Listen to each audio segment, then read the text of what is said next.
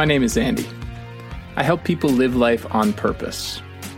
This podcast explores the mystery, beauty, and complexity of life through conversations with an array of incredible practitioners, all of them working at the edge of what's possible for humanity. This is a place for big dreams, bold creativity, and fierce hope. Welcome to the Wonder Dome. If you're inspired by this conversation and you'd like to see it reach more people, you can help the Wonder Dome take flight by sharing it with friends and colleagues, subscribing, giving us a high star rating, and best of all, leaving a glowing review. If you'd like to go even further, consider becoming a monthly supporter. You'll help me keep the lights on and support a wide range of charitable causes. You can learn more at mindfulcreative.coach. Thanks in advance for helping us inspire the world.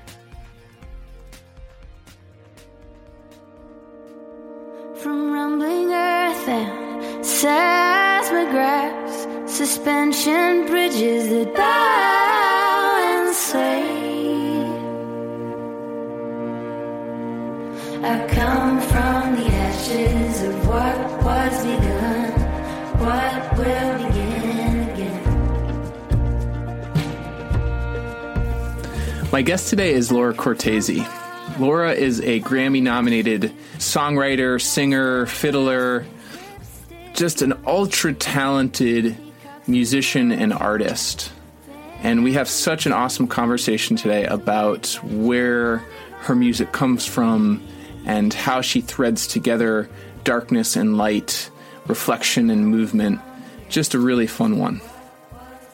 I had the good fortune of working briefly with Laura and her partner Kristin Andreassen, who I hope also to get on the show someday, uh, around their work with something called Miles of Music, which is this incredible, basically a summer camp for adults who love music. It's awesome. I think it speaks to what makes Laura so special, which is her capacity to bring people together and have them make something greater than the sum of their parts.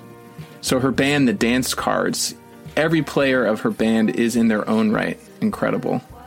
And the music they make together just it's hard to pin down, but it's really special. Incredible vocal harmonies, uh, deep rooted melodies from Appalachian folk music, Celtic folk music, infused with the energy and danceability of pop, just kick ass stuff.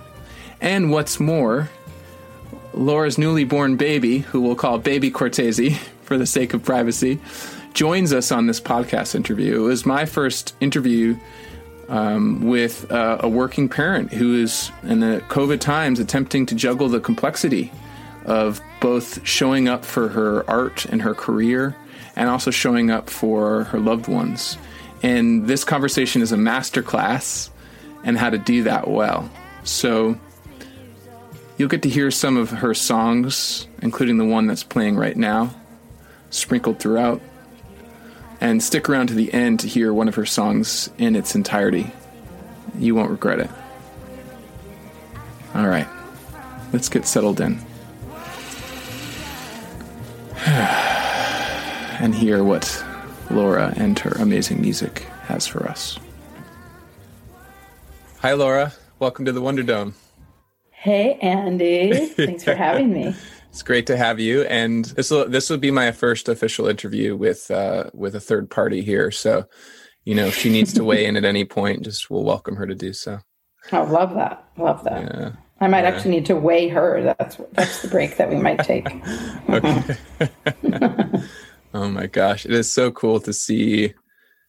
I mean, you know, we were talking before we started recording, and and we just had our second our second kid. He's now three, uh, almost four months old, actually. Wow and it's really fun to see you stepping into this world.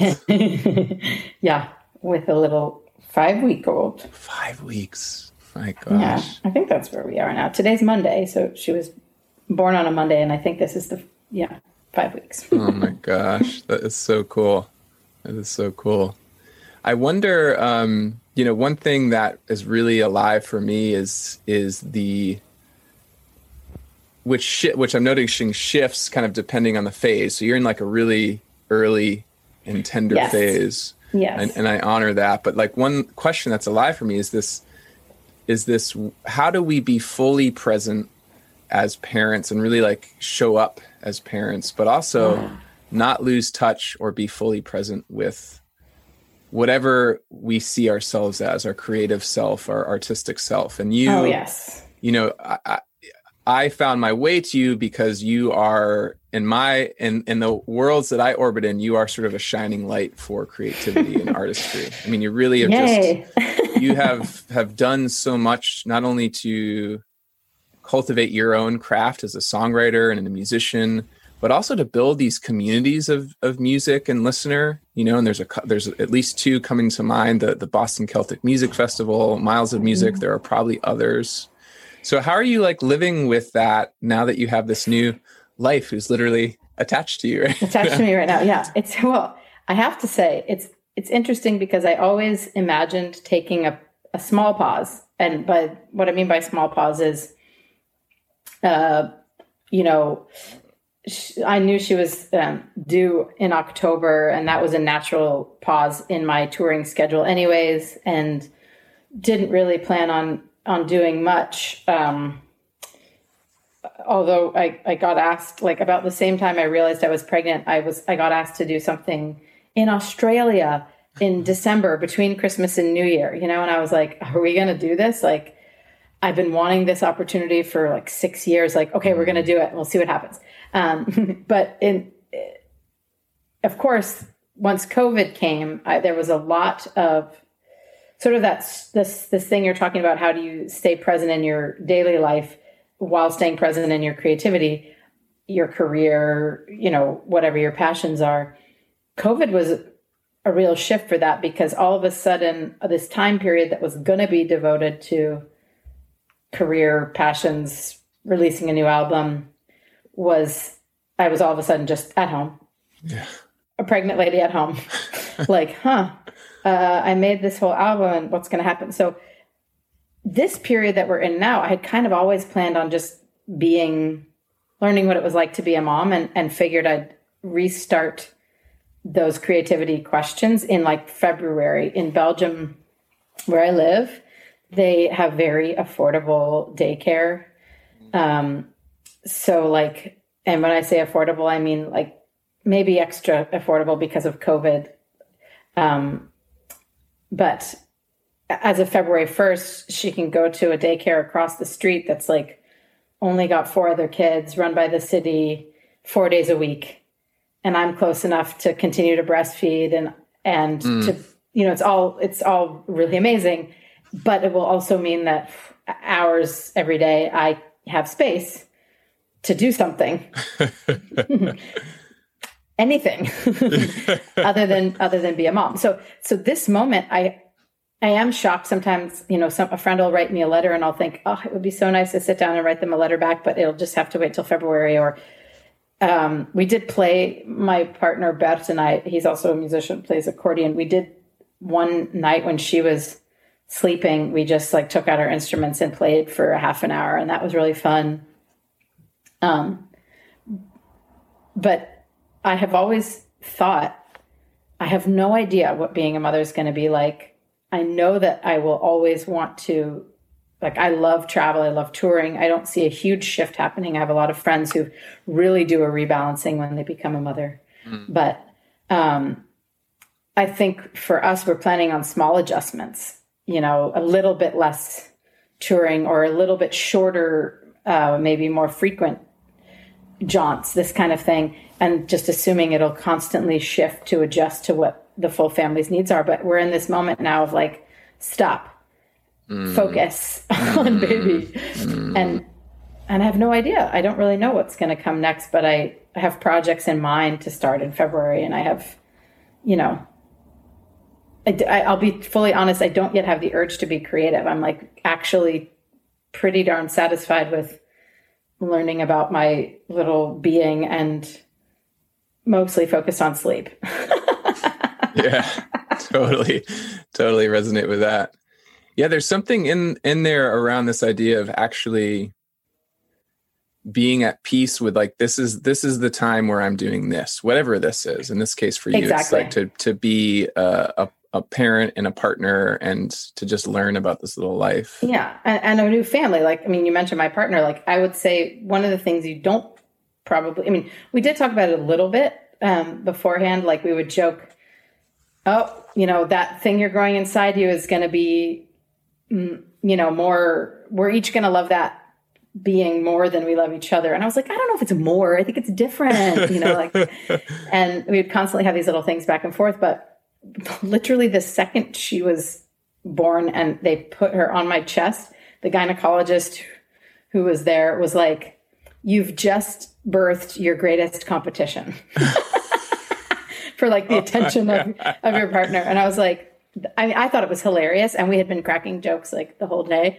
But I think other mothers might be like, What are you talking about? Totally. Wow, And- that's so funny. I love that I your do- gynecologist underlined that. yeah, exactly. But it- it's like so you so we're we're not only figuring out what it's like to be parents, but also adjusting to what it's like to be a partner to a parent instead of a partner to just I don't know, just to your partner. Um, like the like, what is it like to be a family? And I will say that kind of like you said, we're just taking a pause to like, you know, this is the moment to figure this out, and the other stuff will come back.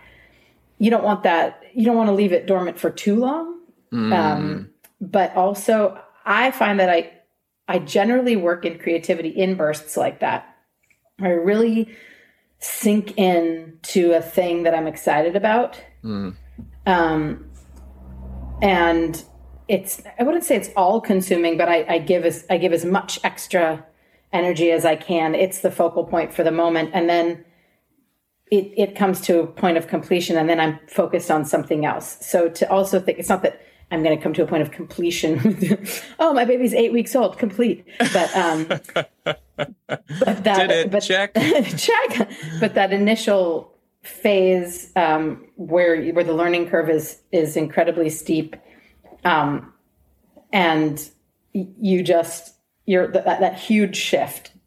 Hopefully, will be a little bit under our belt, and and having the support of like a daycare, like this kind of thing, will allow like kind of cap off that period.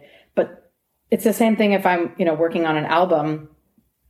I'll you know devote a period of time or a retreat or several retreats or you know mm. this is my focal point for right now is and of course there's there's little bursts of creativity that happen in between that larger project where you just feel creative one day or you're like oh i haven't been creative in a while. I'm going to try to write a song a day this week or you know there's little things that i do in the in the periods in between but but it's often sort of marked by these larger focused blocks that i've set aside to do a specific thing Sometimes I sit quietly, listen to the wind when I feel you slipping. Your voice comes drifting on the breeze that's blowing in. How long can I hold you in my ears? How long? How long? Is it just obvious that it's time for the next album or it's time for the next big project, or is there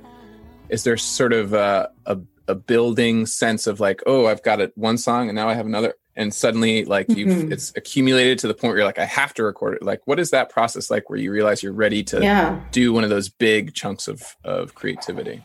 Yeah. Well, I think it's sort of a um you're in terms of like my career version of it as opposed to just like there, there's I think there's two two streams like there's the what I would do naturally as as in terms of my own needs for creative output like to feel satisfied as artist human and then there's need for creative output for career mm. which has its own rhythm and cycle and is more related to like the capitalism of marketing and and Yeah. and there's and that I would say that model is shifting a lot. I don't know if you remember at the beginning of what I don't know when it was, but sometime in lockdown when Spotify came out that like the two year album cycle is dead. People need to put out music more frequently, you know, and there was all these artists on various platforms, social media platforms being pissed at Spotify and you know, um and the the CEO for saying that. And you know, for me, because I am both, I will always be a creative person. I have been a creative person as long as I can remember. And I also make my career out of being a creative person. So I'm constantly trying to connect those two things and find where they um, intersect. So I would say my career, my big career period is like Laura Cortese and the Dance Cards. We put out an album in, uh, I think it was released in spring 2017, Was that And- California calling? California Calling, or it was fall 2017, fall 2017. Is that true?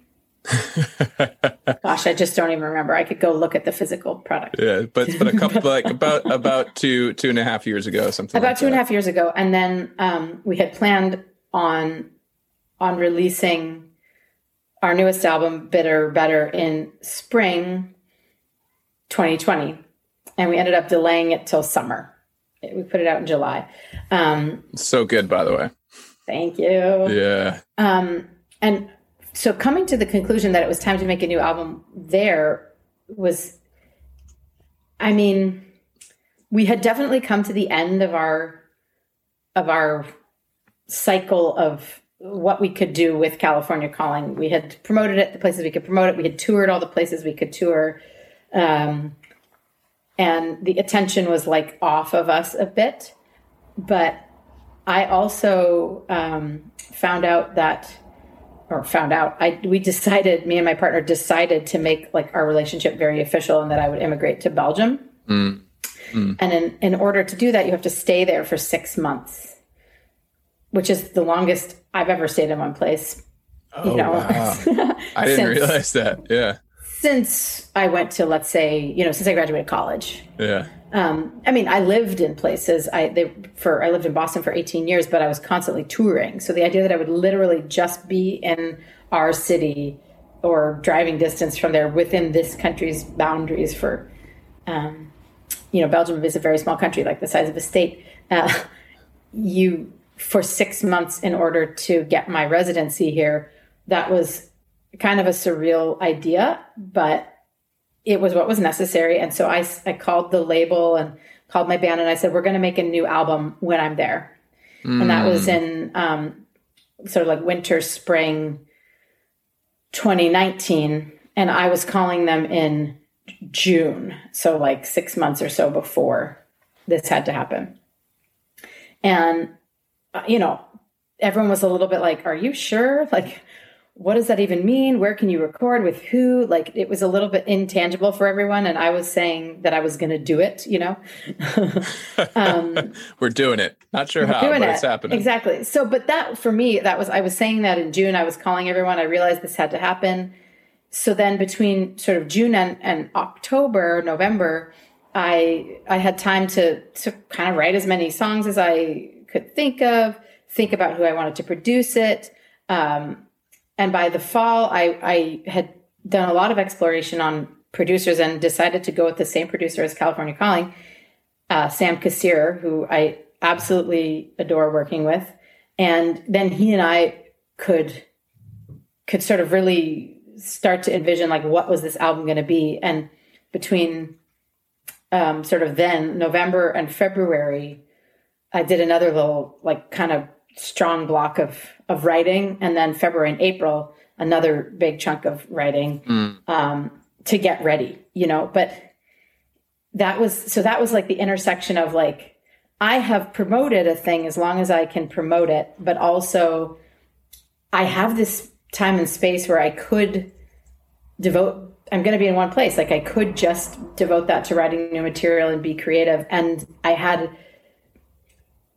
when when Sam and I talked in the fall and, um, about what kind of album I wanted, I had given a lot of thought all to that point about what what do I want the next album to be. It was more of a uh, not exactly a concept, but not, not like a concept album, but that like when someone goes out to a show in this world that we're currently in, and this is of course the world has only gotten more um, visibly complicated, let's say. um, but I was like, I really want a show to be a place where if we're confronting people with complicated ideas, they get a chance to regain energy to do the good work that they need to do in the world. And how are we going to create like what kind of album is going to do that and what kind of songs are going to do that? And i don't want to shy away from writing about difficult topics like losing a friend to cancer but i also don't want it to just be a song about um, i want it to be a song that when someone walks away from it they they actually have like a new bit of energy to to face the things that they need to face so i had that idea Love that. brewing like ah i want to do an album that does this and then we gave it a bit of structure together that then I could focus and write towards. So, I mean, that's that's a specific story about about this album and how those things came to intersect. But I would say generally for me, it's like I have a con- I have concepts all the time bubbling in the back, and then I see a moment where it it feels right to do that um, in terms of, a, of a, a commercial release or or the material seems to align with my band. But if the material doesn't seem to align with my band or it doesn't seem to be exactly a commercial release that doesn't mean i won't do it. It it just sometimes it helps to have that the two frameworks aligned together Right. And it sounds you like you have a sort of you know you kind of like see that pretty clearly because you've been doing the career for so long and the music for so long that when there's a natural alignment you're like there it is. yeah. Yeah let's move it. And, and i have lots of ideas like bubbling in the back like oh someday i'd like to do blah and someday i'd like to do blah. And so it's a matter of like oh oh this is that time you know this i think this i think we've arrived at this moment to do that Right. It's a matter like being being aware enough or tuned in enough to s- realize, oh, this is it. This is the moment where we're going to do this. yeah Yeah. and and I would say like um it, it's nice for at least for me and I think if it's possible for someone else if you have these kind of ideas in the back of your mind to not have like a lot of pressure about okay I have an idea and I will now do it but more like oh that's a cool idea I'm not going to tell myself it's worth doing or not worth doing mm. I'm just going to leave it mm. as an idea that I'll fantasize about. Maybe I'll do it someday. I think it would be fun to do someday, but it's not like I will be incomplete unless I do that this year. you know, it's if you have these ideas kind of just there and and breathing, you can come to a, you know, you're in your most receptive state. Whereas hmm. when you have when you're really like, I have to do this, you're like more closed and tight and and you're not as receptive to your own creative ideas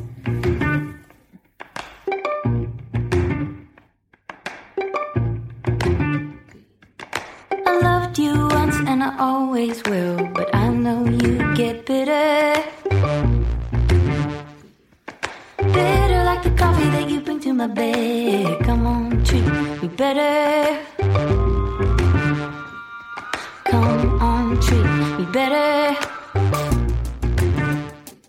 I love that. There's permission to just stay in the flow as opposed to kind of force something, exactly which which can create kind of actually can actually get right in the way of the very result that you think you want, which is Yeah. something that's really authentic and beautiful. yeah But- i'm saying that from a, as a person who times their writing sessions like you know i use a timer but i but those are two different things. Like devoting 20 minutes to writing a song versus this song has to be a song i release on x project. Hmm Yeah, it's almost like it sounds like you know when and where you need structure yeah. and when and where you need just that that dynamic breathe like the breathing of the idea to happen without yeah there is there something there like i do you and maybe you you encountered this in the past or maybe you've just seen it and that's why you've got this wisdom but it seems like you're it seems like at the highest level at the level of your career and yourself you are totally owning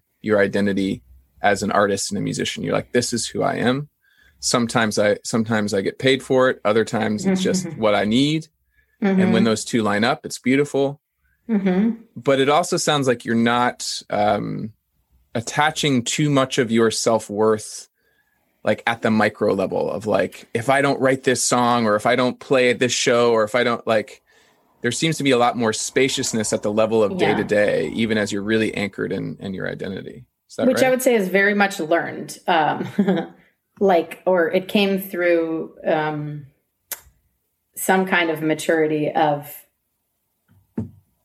or or just realizing what makes me happy. Like I, I distinctly remember, like I, I uh, so I'm now a mother. I'm, I'm I have a partner here in Belgium, uh, but but I had a previous partner who I was married to, and I would say at that time I was much more like I I have to do this. I want to do this. I have I want to get this far. I want to have this many people in the audience. I want it like I I was really driving the career stick very hard and I I really felt um stress and tension and pressure and and and, and visions of what would feel accom- like as accomplishment.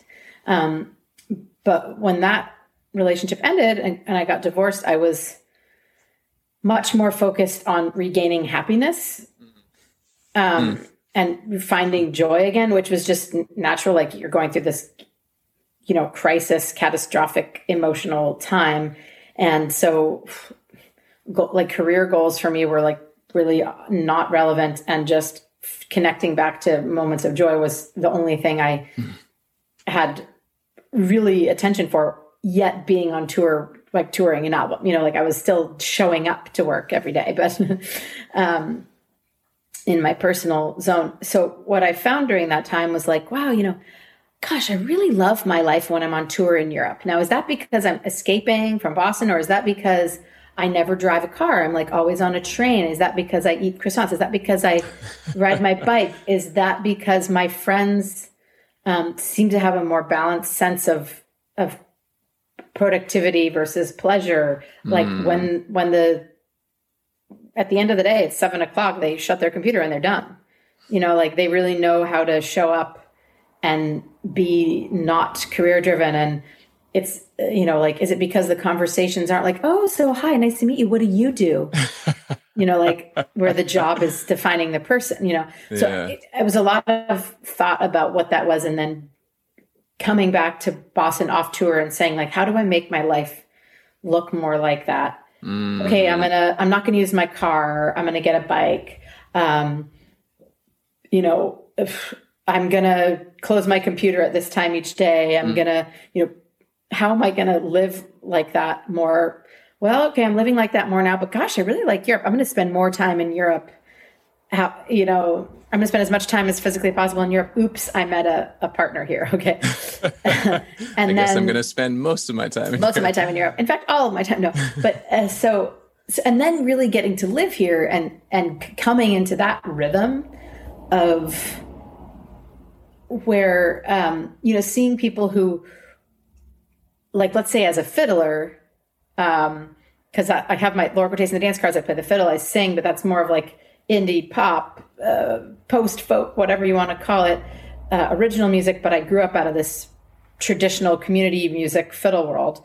And, and I do have a, a, an identity in both worlds that mm. intersect mm. in some ways, but one showcases more and one showcases, you know, one, one showcases more of one side and the other showcases more of another side.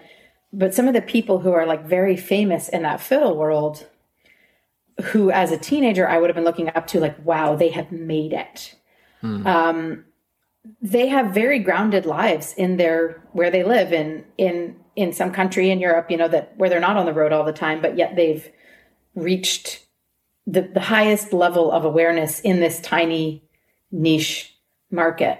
Um, and they're they're basically having a, a high level, a high standard of living, um, where where pleasure and uh, you know enjoying their life is a focus but they're also known for respected for doing their creative thing mm. they're not mm. selling you know billie eilish level of albums you know what i mean or having that level of streams but for the people that care about their work they're the top yeah. and to kind of figure out what does accomplishment mean to me mm. and mm. and can i feel can i feel accomplished with um without you know this sort of comparative how many streams how many, you know mm. you, you still you do have to focus on more people hearing your music you know it's not to say that, that you don't have those goals but to separate that from self-worth and have have other markers of being like actually i accomplished this i made the album i wanted to make it's it, we we made it as a team um, everyone co-wrote like having these these goals that are high creative goals for myself that we did accomplish that are true no matter how many people choose yeah. to stream the album yeah. and then you also have your business where you're like okay we spent this much money and now we're going to try to make that much back. But that's that's more of like a business plan versus creative self-worth and that they're kind of two well they yeah it, for me they're healthiest when they're two separate focuses and and where the business plan is not about my self-worth. It's just about being a smart businesswoman and that you don't want to spend more than you than you make. And or if you are spending more than you make you know why you're doing yeah. it for a specific goal um, this is a period of of um, investment or whatever, but that it's it's a conscious a conscious decision, and it's not about um, I now belong in this field because right. I because some I reached a certain place on a chart or some magazine exactly. wrote something about me or exactly. whatever, which are all lovely exactly. things. Not to. Oh no, yeah. I mean, I also this year I got I was on the cover of Strings magazine, you know, which yeah. as a as a fiddle player is like kind of that's that's the best. Cool. That's amazing. Yeah. But uh, but does that does that mean that I am proud of my album? No, but I am also proud of my album. Mm, mm, love that distinction. I I get the sense that you sort of have a north star, or maybe like a set of north stars that allow for the day to day stuff and the business stuff and the choices to fall naturally. Like, oh, I lo- I wanna I wanna prioritize community and comfort and connection and creativity over productivity.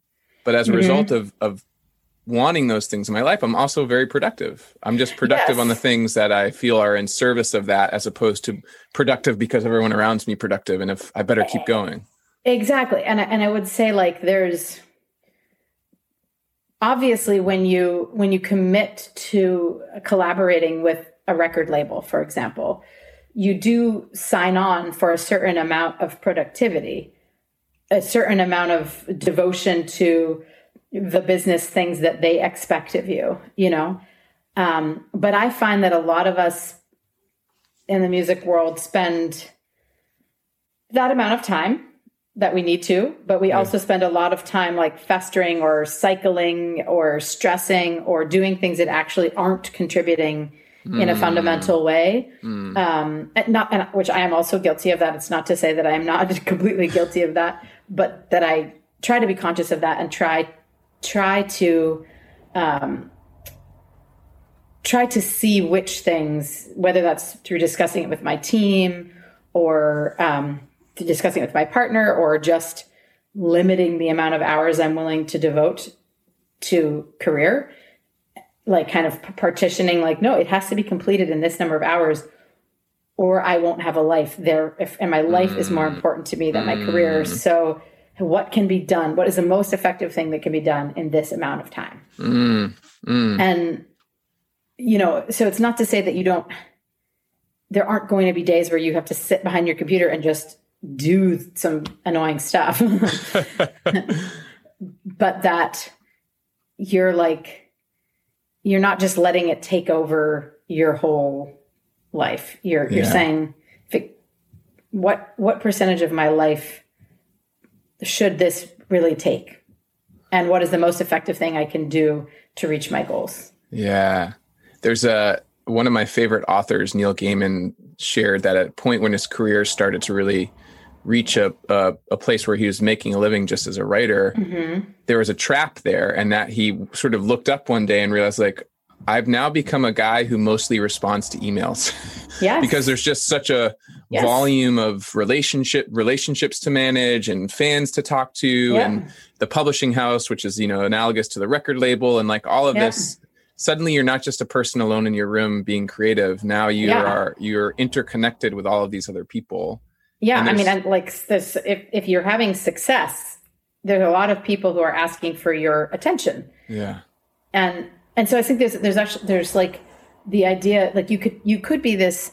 So so one of my uh, friends and bandmates was messaging me the other day and, and or wrote me a letter actually and was like, I, you know, when I decided to move here, because she recently moved, um, she's like, I, I really was planning on spending time on writing.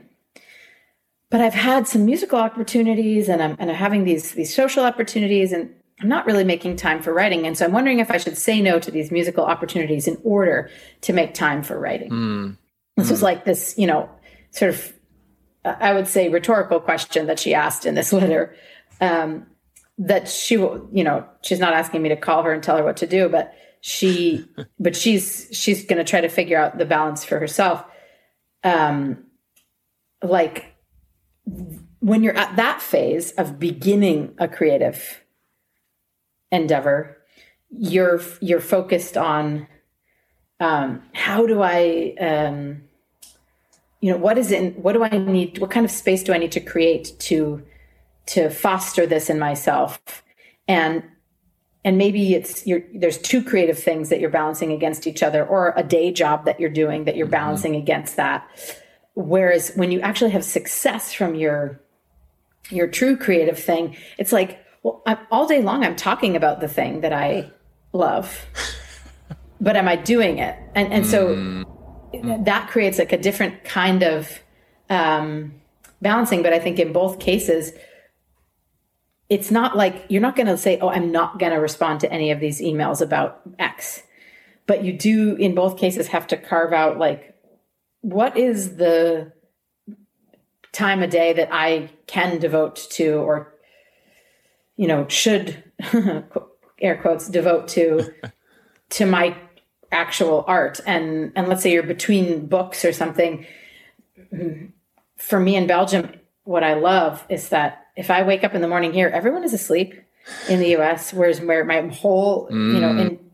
business is kind of oriented I can absolutely get up in the morning and write a bit or play my fiddle a little bit. I mean, all's a bit different with a baby, but I potentially have this space where I uninterrupted space. Mm. And then, you know, if once I open my computer, now I know what I have to answer in terms of business, but I can choose to keep that computer closed until I've spent 30 minutes or something doing my creative thing. Yeah. honestly, if I spent 30 minutes a day doing my creative thing when I woke up, the times that I've chosen to do that and done that, my creative output goes up.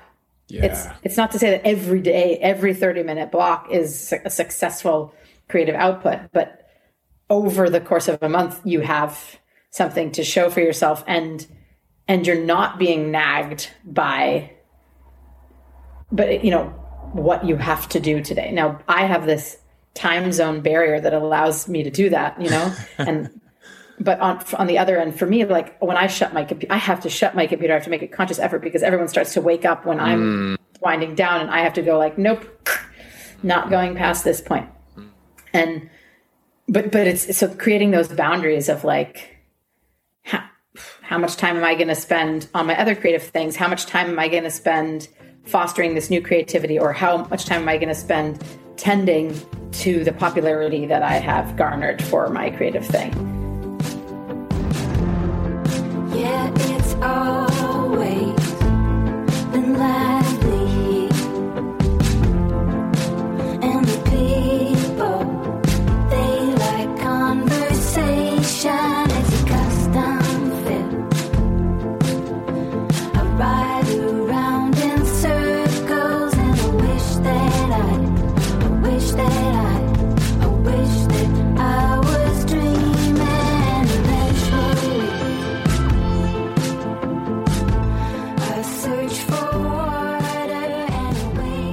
Love that. There, uh, and uh, amidst all that, I want to underline the power of 30 minutes of creative time, right? Like there's, Oh yeah, there's, I think, a, a hill that a lot of people get stumble on when when they say, "Okay, I'm going to write a song or write a book or just do anything creative," is that they try it for 30 minutes once and nothing really happens.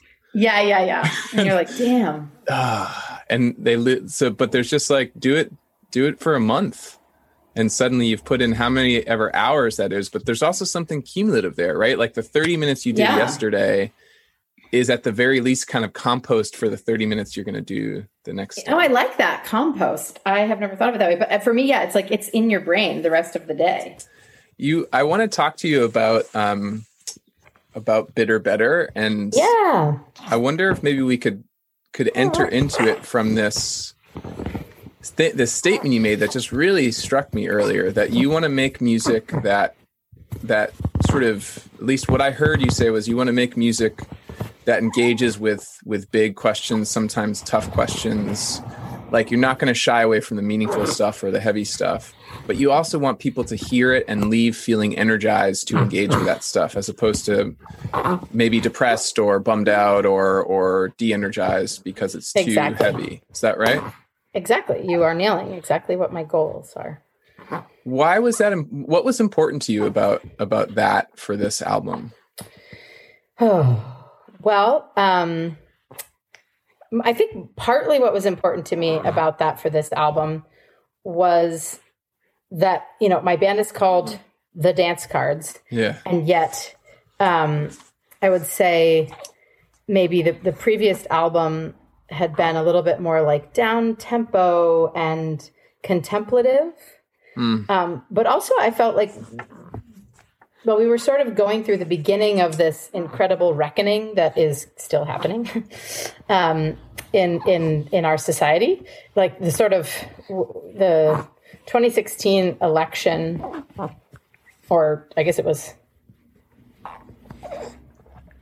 yeah 2016 Yeah, election 2016 yeah. was was the beginning of a sort of uh, a, a, a reckoning from a of, a of a sleeping of a sort of thing thing that some of us weren't um, super focused on in our society, but that was there going on, and we um, you know another aspect of our society, let's say people of color and um, you know marginalized people, uh, were very aware that that this was going on. So, um, but but it had become part of of of common, you know. So, uh, what do you call it? Um, it had become part of everyone's awareness, yeah and and and this reckoning was going on. And so, how were how are how am I going to relate to that? I'm not just going to say, "Wow, that's going on in our our daily lives all the time."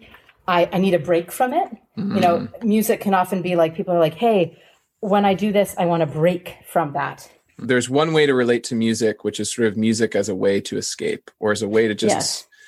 Kind of carve off some space away from the struggle and suffering and complexity of everyday life Mm-hmm. and you you came to this album bitter better with a a conscious intention not to have this be that kind of album that it was an album where people would you could engage with these these tough questions with that complexity and anyone who's listening might also engage with it and be left with some kind of energy around it like there's a there's this energy of activism almost i'm hearing in this Yeah, album that right? definitely, definitely. Um, and and I would say like because there's like let's say there's like escapism, like the music. Um, like what is a good? I can't even think of like what I would listen to when I like truly want to escape. But I, I think of as like um almost like um, having a meditation or a spiritual practice or something like that um, leaves you feeling refreshed and recharged, but it's not because you uh, go out and drink with your friends and don't talk about your worries. It's because you um, you carve out space and time without pressure to um, really feel the feelings and really think about your intentions and really um, allow your your head to go wherever it's going to go uh, and and be yeah be be uh, find, finding space and time to align with your intentions and that those things give you the recharge so Mm. um kind of having a but but in, in the end what what we what we decided was what like what is a thing that if, if you're actually dealing with something sort of heavy um for for me which this also happened to magically line up with the band name the dance cards um, laura cortese and the dance cards was that if i'm ever feeling um just really stressed or overwhelmed it's always moving my body that that that helps me come back to alignment. And that could be you know going for a run or going for a walk but it could also be dancing like going out and and just like feeling um yeah moving to music and and talking to sam kassirer about that you know he was like okay so like if if that's what we want like i think our focus is grooves and i think our focus is bass lines those are the things that make people move their body and have that release or relief and the and the hooky melodies those things can have that but the subject matter that you write about can the topics that the songs are about can be something that marks a little bit of a guide as to what you're hoping someone thinks about when they're moving their body or Mm. ask some questions that I'm asking that you're also going to pose to your listeners and then give them the space to have that contemplation Mm. As they're moving their bodies, you know, Mm. whether they're in their seats just like rocking out or if they're in their house during a pandemic dancing in their bedroom in their pajamas at two o'clock in the afternoon. was that i love it and the music absolutely i mean as a listener when i engage with music i think the music always hits me first and the lyrics the the sort of way i relate to the lyrics unfolds uh, upon repeat listening. Yep. which and, and so and i'm and so when i listen to bitter better i can one just attest to the fact the music grooves which is awesome. It's like sounds so good. And it seems to me having now listened to a few of your albums that that you i don't know i want to say pushing yourself because it's not like you like you've always cared about lyrics but there just seems to me a way in which and maybe it's just because we're talking about it right now, but it just seems like you really took put a lot of care and attention into the lyrics too. Is that right? Absolutely. Oh yes. I mean, in a lot of cases, these these songs are co-written actually by Hmm. bandmates. Um, yeah, you know, together. Where where I had the beginning of an idea, the thing that I wanted to to write about, but um, I mean, it was a goal to have the band co-write. Aside from how complete a song was or not, but there were certain songs that were very personal to me that I really wanted to spend the craft time myself, and there were others that felt like this is um, an idea that through conversation with bandmates, it's apparent to me that that we can we can share in the craft of it together. Um, because you know we're we're in conversation about the idea of you know let's say I mean I mentioned it earlier, but like what it means to lose uh, what it means to lose someone, um, the grief around that, and or um, or like what's another good song, or just like uh, one of the songs. I mean, the song um, "Treat You Better," which is sort of the title track to "Bitter Better," is is about sort of dysfunctional um, relationships. You know, we've all had them, and and that you know, I interviewed quite a quite a few people, um, and and various bandmates chimed in. You know that was something more universal that was less about me contemplating something personal that i needed to address and um and all of us just chatting about you know dysfunction and and and how you know what makes a, a relationship work and and coming up with a set of of lyrics that had a really strong rhythmic integrity um but that also expressed the ideas we wanted to express. Mm. Was it? I mean, your your vo- from where I sit as a as a very amateur musician, your playing has always sort of had a spark of virtuosity to it. I mean, you're just a really talented, skillful craftsperson with your instrument, Aw, with a fiddle. you. But but all of you, it seems like as a band, you're you're pushing the tradition, what's traditional about these instruments and the way they're played to produce musically what you're aiming for seems like it would have been an even more like to really make some conscious choices about percussion and plucking versus Mhm. bowing and like all of the really deep stuff to like get something that sometimes doesn't even sound like a fiddle right Yeah. like that just it seems like you're getting a lot out of your instrument was that already a place you were at? Is that something you were like working on in terms of your your your capacity? Did, did writing this record challenge you to become a better player? Yeah, well, I mean, every every album does that, um, or or that's what I feel like is a mark of Mm, know, of of me um, growing artistically, is if if the thing I'm doing is is challenging me in that way. But that's one of the things that's nice about like working with Sam, who is not a string player, but has worked with string players in the past, but um, is you know he's very much thinking about um, the sonic landscape of of the album, and he's like, well. You, you can have a conversation with him about like what kind of sounds are possible and show him some things and he can use specific words that were like oh how about this? You know um, mm, where you're not just you're not just talking to other string players who are like oh why don't you you know use col legno like using fancy string terms you know? He, he, it's it's like he's like oh I, i'm thinking of i want you to sound like a moth you know like a moth. And then That's and then you're like and then valerie is like on the cello she's like yes okay creepy moths. Okay i think i got it. I got an idea. Check this out you know? And and by Oh, him awesome. not being you know just a just another string player you kind of go down a different road.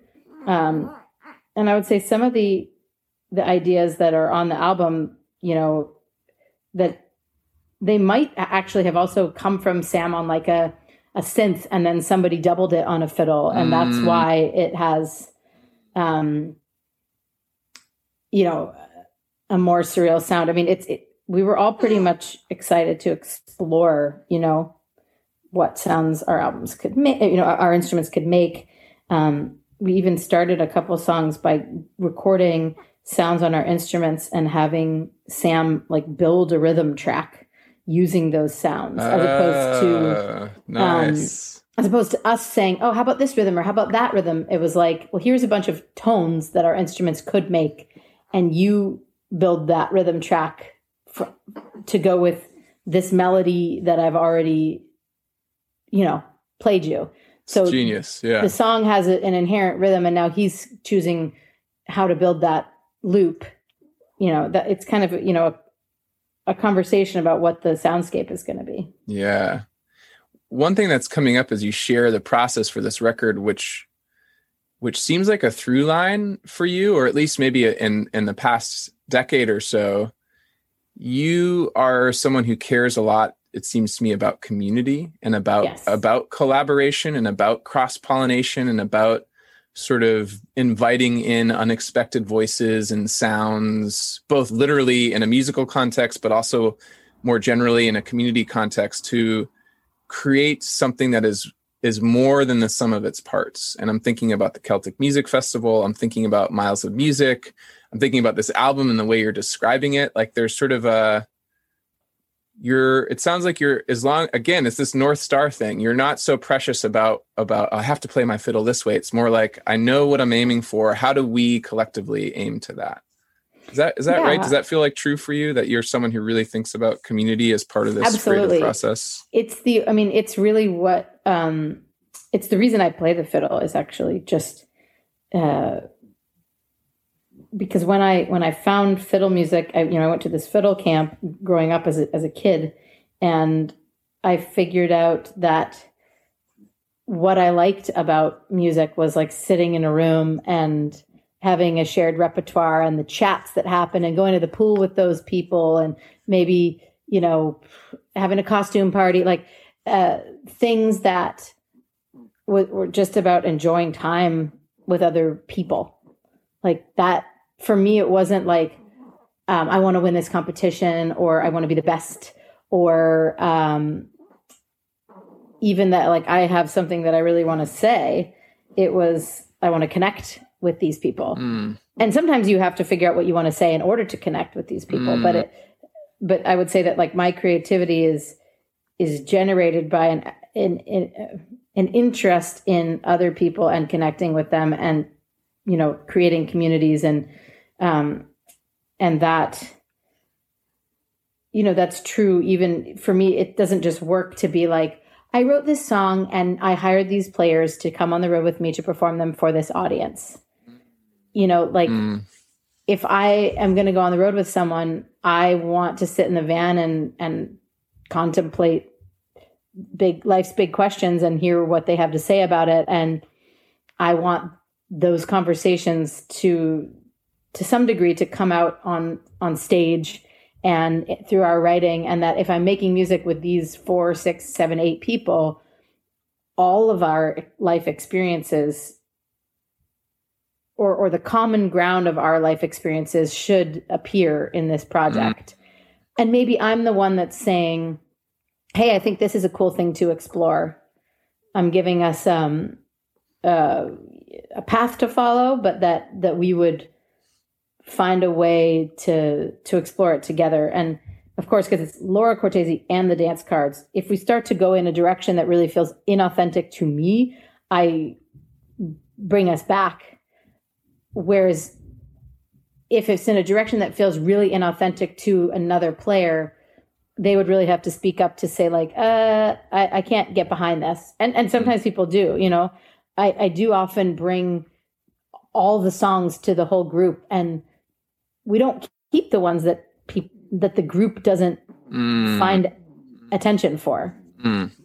generally unless i'm like no this is my heart and soul guys. Let me convince you. But that's not usually where where i'm coming from you know? It's usually more like i got this little thing and they're like oh wow that's really cool. Or i play them a few things and and one of them is the one that everybody connects with and another one nobody connects with. So it just sits over there you know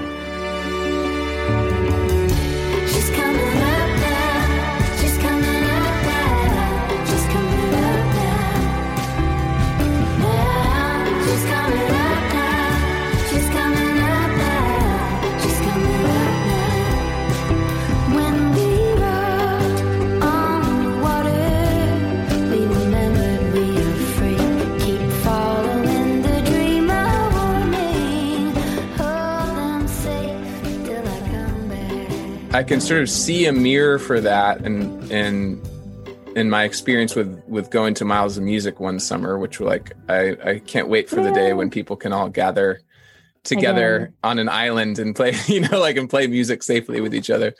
But there's this um I mean, I- I- it's almost like I don't even know. I'm sure you're aware of it, but just to sort of speak from someone who's been on the other side, there's something really magical, almost sacred about the way that this the people and the space and the way it's sort of curated and the way it's put together and the way that you could be you know and so just to say real quickly miles of music is this like summer camp for adults to to learn and play music. It's like amazing. It's like a wonderland right? And it's on an island. But there's a sort of way in oh, which Wonderland. yeah.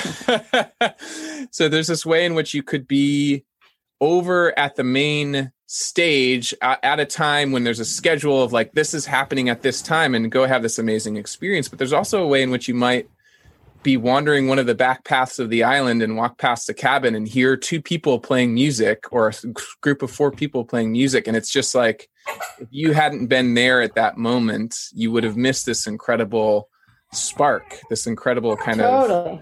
Connection. And so it's sort of the like I hear you saying like you're trying to just create spaces in the studio, on the island, at the festival, wherever where that kind of spontaneity is more likely to emerge because Absolutely. there's now kind of a structure for people to fill in. Yes. Hi, sweetie. We just gotta, we just gotta give her. She's got to have a burp because if she doesn't, the burp. oh, because if she doesn't, then it's just that she spits it all back up. You know, life Oh is yeah. good.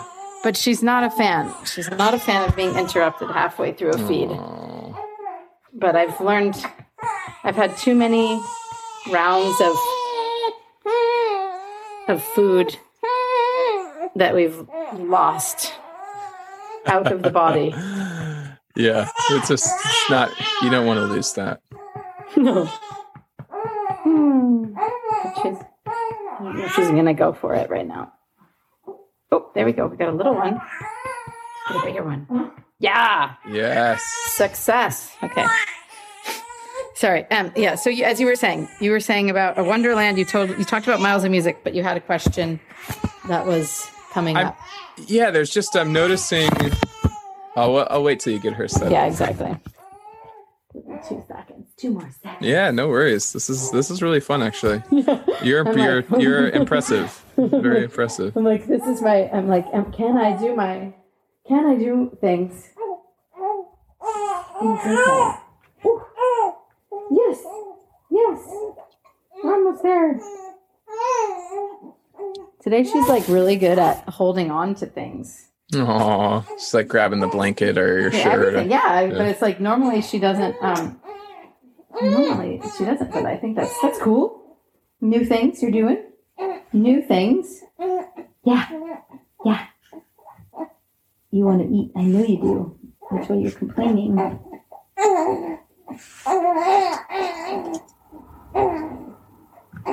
There's my telephone. Oh. Hmm.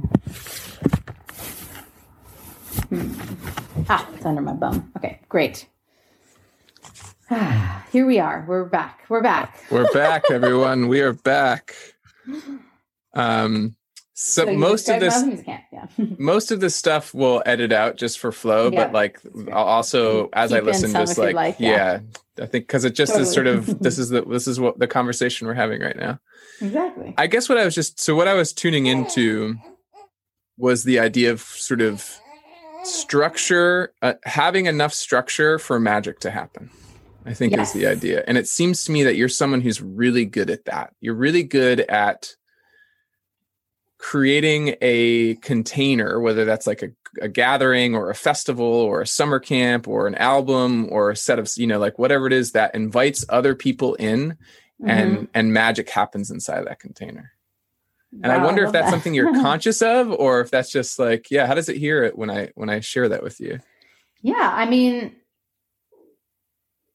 I will say, um, I the I the camp the so the sort of camp that I grew up going to. I think that camp does that really well. You know, that was sort of my introduction in terms of community and, and whatever.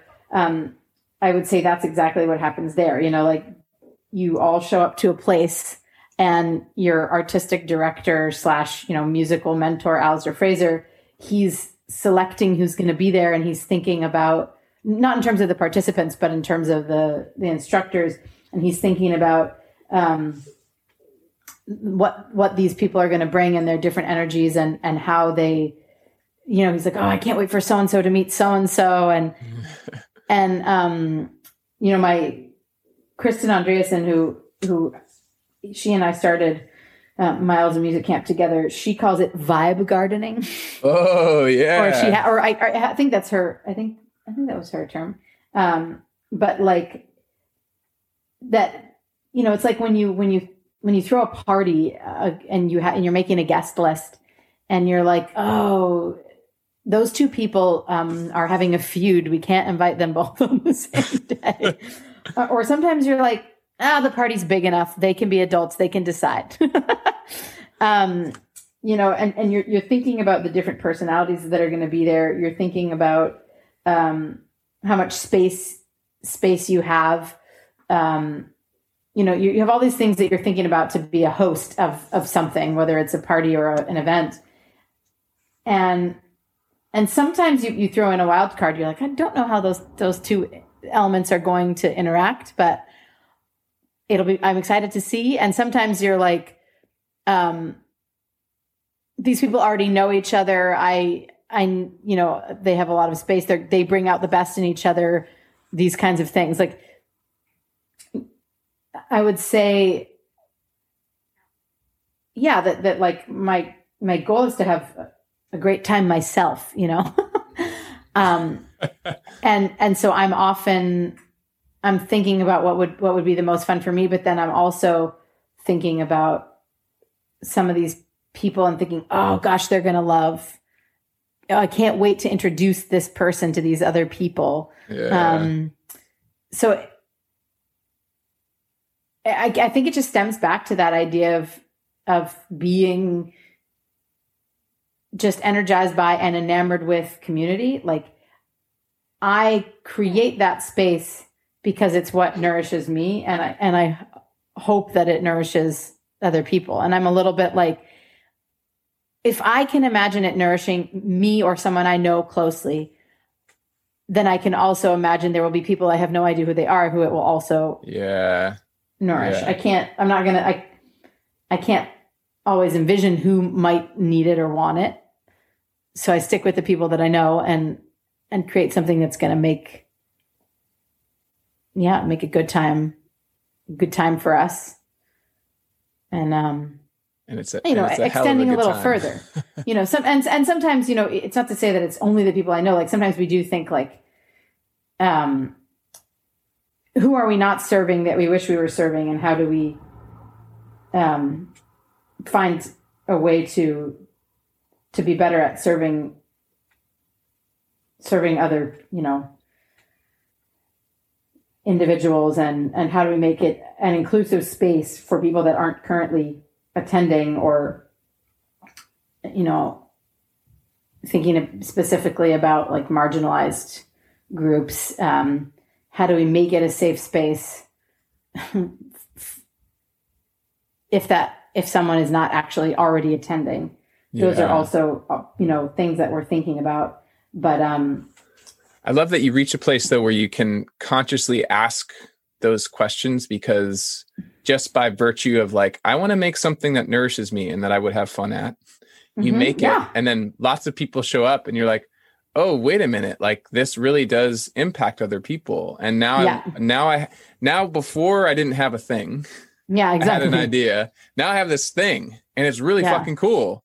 And actually it's cooler than I even realized because people are coming and telling me that it impacted them, whether it's a song or an experience. yeah So then how do I now that I have the thing and I know that it matters to others, how do I invite those others who I might not otherwise have thought to? That's yeah really and cool. and yeah and and yeah and invite and make it a space for i think to myself it was like if someone is is is finding value in it um making it as accessible as possible for them to Yeah. to be part of it Yeah. Amazing. Laura, unfortunately, we're bumping up against our, our time boundary. Speaking of boundaries earlier. yeah boundary yes boundaries let's get to our time boundary but um, I guess I just one want to say thank you for all of the ways in which you have stood for communities of art and creativity Mm. and and it feels like the mission that you articulated for this album uh, uh, an album that engages with the deep stuff but also energizes people is sort of like i sense there's a way in which you've been living that for a long time and it's really Yeah. cool Thank you. I'm glad. I mean, yeah, it's um it's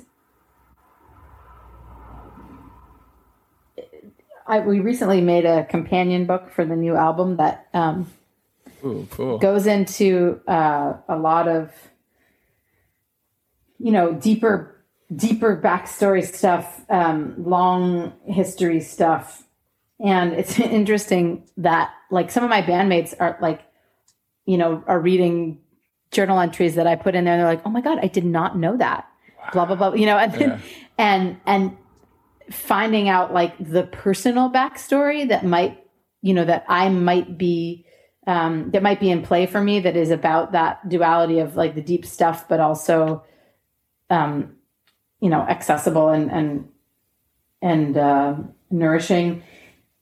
What you know, whether it's talking about my divorce, like I, I got divorced in 2013, and I don't think I talked about it until this album.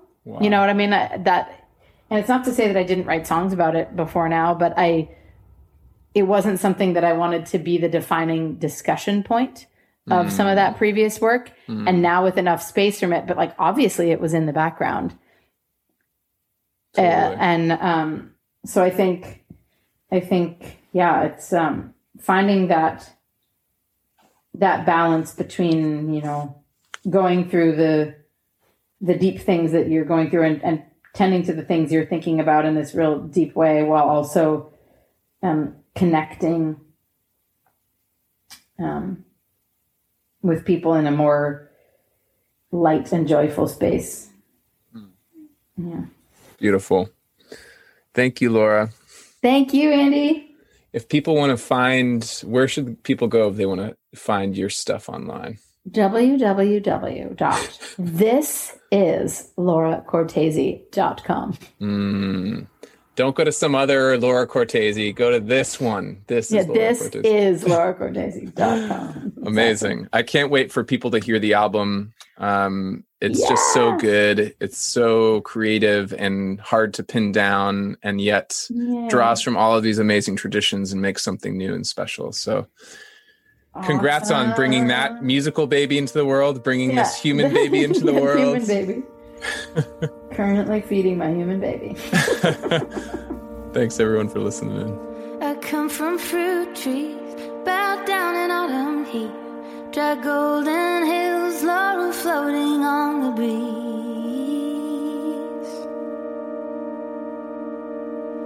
From rumbling earth and seismographs, suspension bridges that bow and sway. I come from the ashes of what was begun, what will begin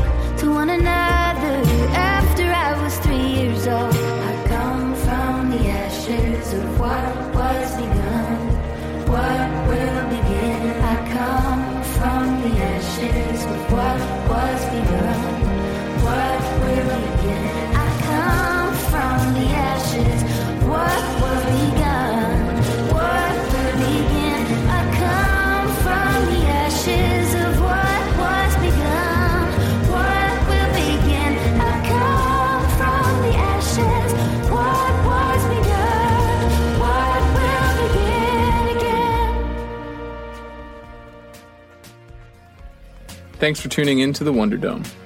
This podcast was produced by me, Andy Cahill, with support from Kelly Surqua, and audio editing services from John Nolan at Middle Mountain Studios.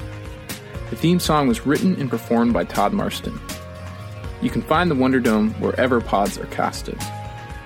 If you dig what we're doing here, please share widely, subscribe, and give us some love in the review boards. And if you feel called to support this humble offering to the world, while also making an even greater impact in the lives of others, consider becoming a monthly supporter. Not only will you help me keep the lights on and keep this show going for as long as I'm able, but 30% of all member contributions go directly in support of causes like the Black Lives Matter movement, the United Nations Refugee Agency, and the National Resources Defense Council. You can find out more at my website, mindfulcreative.coach, where you can also sign up for my newsletter, learn about my transformational coaching work, and get plugged into exclusive offers and community happenings. In the meantime, I'm wishing you a life of purpose, power, and presence. We need you now, more than ever.